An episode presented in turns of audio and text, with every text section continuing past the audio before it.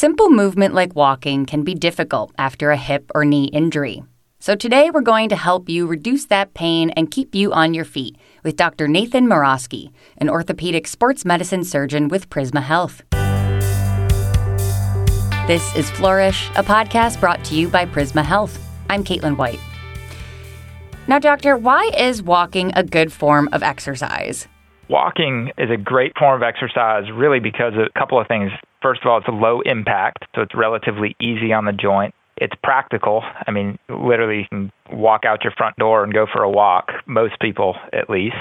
And then it's efficient. You know, not a lot of time is wasted going to or from the gym, or things like that. So, again, it's accessibility and its ease in the joints are, are pretty much the main things that make it really beneficial. Now, what are some strategies for reducing hip and knee pain while walking? Yeah, so I get asked this a lot A couple of big things. One is just making sure you're warmed up before you, you know, be- begin your walk. So engaging in some light stretching just to make sure that your muscles and body's warmed up and ready to go. And then the next thing would be, you know, really not jumping in too quick. You know, sometimes people get really motivated and decide to I'm going to go, you know, for an hour walk. Well, if you, if you haven't been walking up until then, you know, what I typically recommend is increase progressively in a stepwise manner, give your body time to get used to doing that. So that's typically something that we'll see a lot is people just start doing too much too soon. When is complete rest the appropriate remedy for pain? Yeah, so typically only in a couple of instances recovering from an acute injury or surgery is the only time that I recommend complete rest. So the body's made to move. So what I typically recommend is finding some way to stay active. So if you know running's hurting, then trying to walk or getting on a stationary bike or an elliptical or swimming, you know, something else to move. So I typically never recommend absolute complete rest but certainly finding ways to be strategic about adjusting what you're doing to find something that's not going to contribute to worsening pain, but finding some other way to remain active while you're recovering from whatever's bothering you. Now, what if you've tried all of these things and it's not working? When should you see a doctor for hip and knee pain? Yeah, so that that's another good question and something that comes up a lot. Typically it's based on the severity of the pain, right? So if somebody's in severe pain with inability to bear any weight, that's something that probably shouldn't wait. So, probably a couple of days at most of rest, ice, and heat. If those things aren't working and there's still severe pain, you need to call your doctor right away. If it's more of a nagging injury, that's something that I typically recommend people give about six weeks of, again, altering the activity, finding things to do that aren't making the pain worse certainly trying anti inflammatories, Advil or ibuprofen, and then again, the ice and the heat. And then again, if it's not getting better by about six weeks, that, that's the time you should really call your doctor.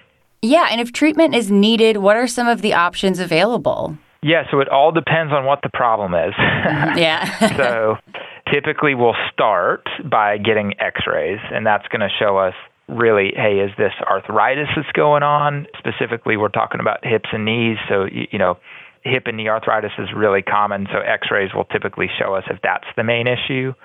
Or do we need to look deeper in? If, if no significant arthritis shows up, then possibly an MRI might be considered to look at soft tissue injuries, things like that. But that will kind of determine where we go, you know, and what we need to talk about with the treatment itself. How about non surgical treatments? Are those effective for pain management? Absolutely. Absolutely. So, yeah, typically, you know, there's really four big main categories that I talk about with patients in terms of non operative treatment. The first being physical therapy. So, working on strengthening up the muscles around the affected joint, which can really help relieve pain.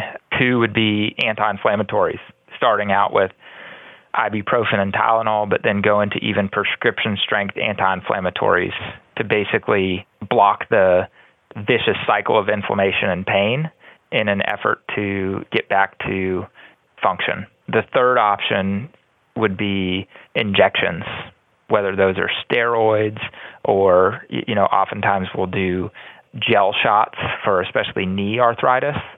And those having the same goal as anti-inflammatories, but you know, blocking this cycle of inflammation, which contributes to pain. And the purpose of all these things is to facilitate movement, reduce pain, and allow you know people to get back to their activities.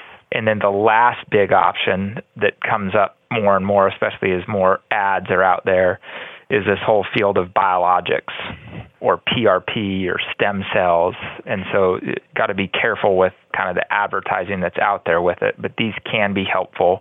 But basically what they do is they try to harvest the body's own healing potential, concentrate it and then inject it where it's needed to stimulate healing. So those are the four sort of main categories of non-operative treatment, all which can be super effective and and help people avoid surgery and get back to what they want to do.